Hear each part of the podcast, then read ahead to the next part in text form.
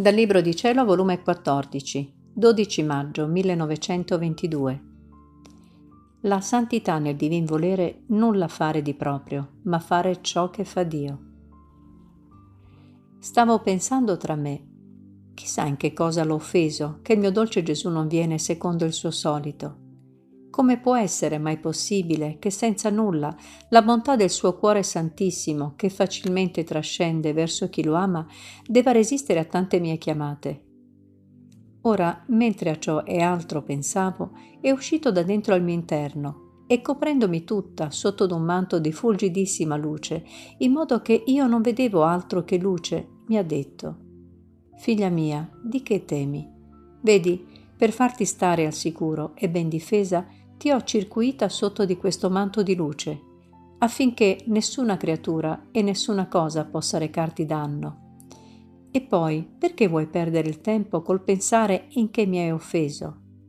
Per chi vive nel mio volere, il veleno della colpa non è entrato.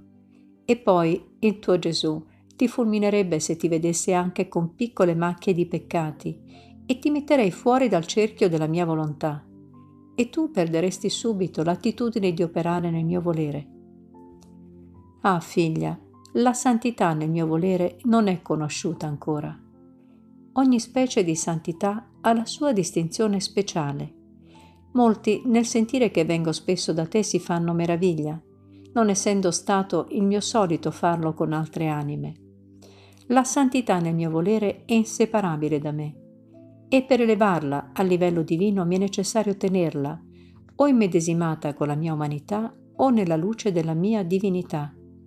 Altrimenti, come potrebbe l'anima tenere l'attitudine del suo operato nel mio volere, se il mio operato e il suo non fosse uno solo? Ora, l'anima che vive nel mio volere prende parte a tutti i miei attributi e insieme con me corre ad ogni atto mio. Quindi deve correre con me anche agli atti di giustizia. Ecco perciò che quando voglio castigare ti nascondo la mia umanità, la quale è più accessibile all'umana natura. E tu, ai riverberi della mia umanità, senti l'amore e la compassione che ho verso le anime e mi strappi i flagelli con cui voglio colpirle. Quando poi le creature ne fanno tante che mi costringono a colpirle, nascondendoti la mia umanità, ti elevo nella luce della mia divinità la quale, assorbendoti e beandoti in essa, tu non senti i riverberi della mia umanità, e io, restando libero, colpisco le creature. Sicché o ti manifesto la mia umanità, facendoti concorrere insieme con me agli atti di misericordia verso le creature, o ti assorbo nella luce della mia divinità, facendoti concorrere agli atti di giustizia. È sempre con me che tu stai, anzi, quando ti assorbo nella luce della mia divinità, è più grande grazia che ti faccio. E tu, perché non vedi la mia umanità, ti lamenti che ti privo di me e non apprezzi la grazia che ricevi. Ed io, nel sentire che concorrevo agli atti di giustizia, spaventata ho detto, Sicché, amor mio, ora che stai colpendo le creature e facendo crollare le abitazioni, sono io insieme con te nel far ciò? No, no, il cielo mi guardi di toccare i miei fratelli. Quando tu vorrai colpirli, io mi farò piccola nel tuo volere, non mi diffonderò in esso, affinché non prenda parte a ciò che fai tu. In tutto voglio fare ciò che fai, ma in questo di colpire le creature, no, mai. E Gesù, perché ti spaventi? Nel mio volere non puoi esimerti dal fare ciò che faccio io. La cosa è connaturale ed è proprio questa la santità del mio volere. Nulla fare di proprio, ma fare ciò che fa Dio. E poi la mia giustizia è santità e amore, e equilibrare i diritti divini. Se non avessi la giustizia, mancherebbe tutta la pienezza della perfezione della mia divinità.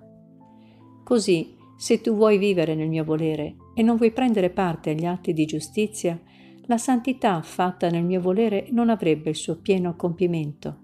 Sono due acque fuse insieme, che l'una è costretta a fare ciò che fa l'altra. Invece, se sono separate, ognuna fa la sua via.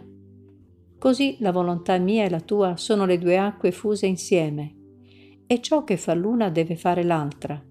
perciò sempre nella mia volontà ti voglio.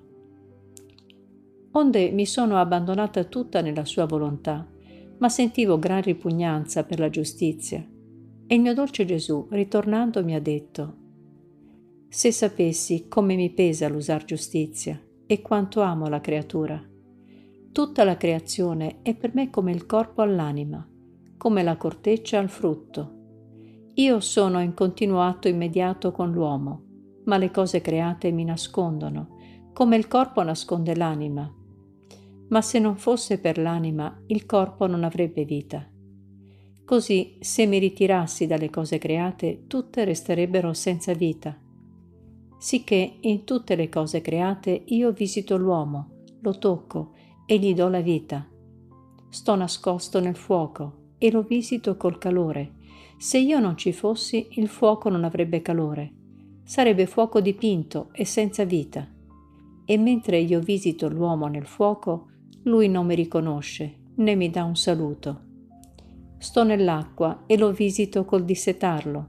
Se io non ci fossi, l'acqua non disseterebbe, sarebbe acqua morta. E mentre io lo visito, lui mi passa avanti senza farmi un inchino. Sto nascosto nel cibo e visito l'uomo col dargli la sostanza, la forza, il gusto. Se io non ci fossi, l'uomo prendendo il cibo resterebbe digiuno, eppure ingrato, mentre si ciba di me, mi volta le spalle. Sto nascosto nel sole e lo visito con la mia luce, quasi ad ogni istante, ma ingrato mi ricambia con continue offese.